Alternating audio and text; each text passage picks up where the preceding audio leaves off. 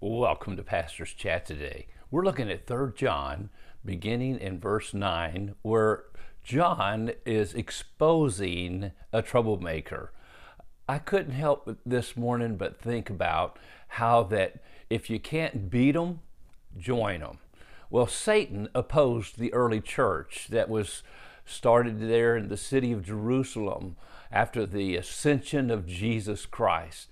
He had James killed, he had Peter put in prison, the apostles were beat, and the persecution was so great by the apostle Paul that the church scattered all over the known world, spreading and preaching and proclaiming the gospel of Jesus Christ the heart of the devil stomped on the flames, the flames spread, and more and more people became followers of Christ and believers.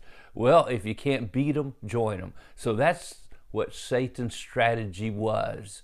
He would join the church. Remember that passage we read the other day? Where even Satan himself can transform himself into an angel of light. He can look like the real deal, the best Christian around. And he says, is, is no wonder, is it no wonder that even his servants can do the same, such as a Diotrephes. And so here John exposes by name a dictator in the church. Now, sad to say, this might not just be a regular church member, it could be even a pastor. Pastors sometimes get the idea that they're going to build their own kingdom and they become little dictators, almost cult leaders, and have themselves surrounded uh, by their followers. And uh, they could be called a Diotrephes. The Bible tells pastors not to lord it over the flock of God, but to be shepherds, to care for the people. Diotrephes did not do that. He was full of pride.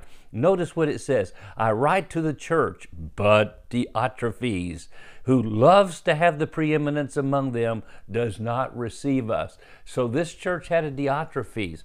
Now, Paul had even addressed this back in the book of Romans, chapter 16.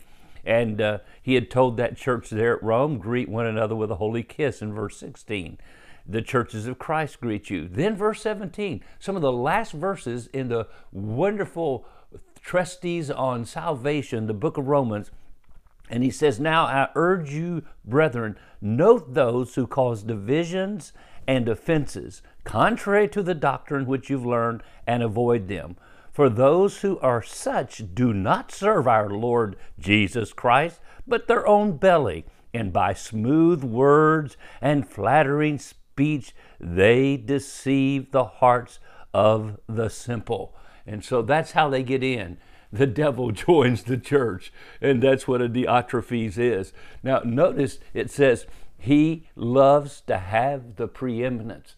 That's how you know one of these people. Their constant attitude is one of promoting themselves. They want a better and higher position. They want more and more recognition. Uh, I'll never forget my first church. And as we were preparing for a big day, this gentleman who was a Diotrephes, who had been so involved in helping the church get started, who did more to go out and knock on doors and win people to Jesus, quote, we thought. He was the one that came to me and said, I want to speak on that Sunday.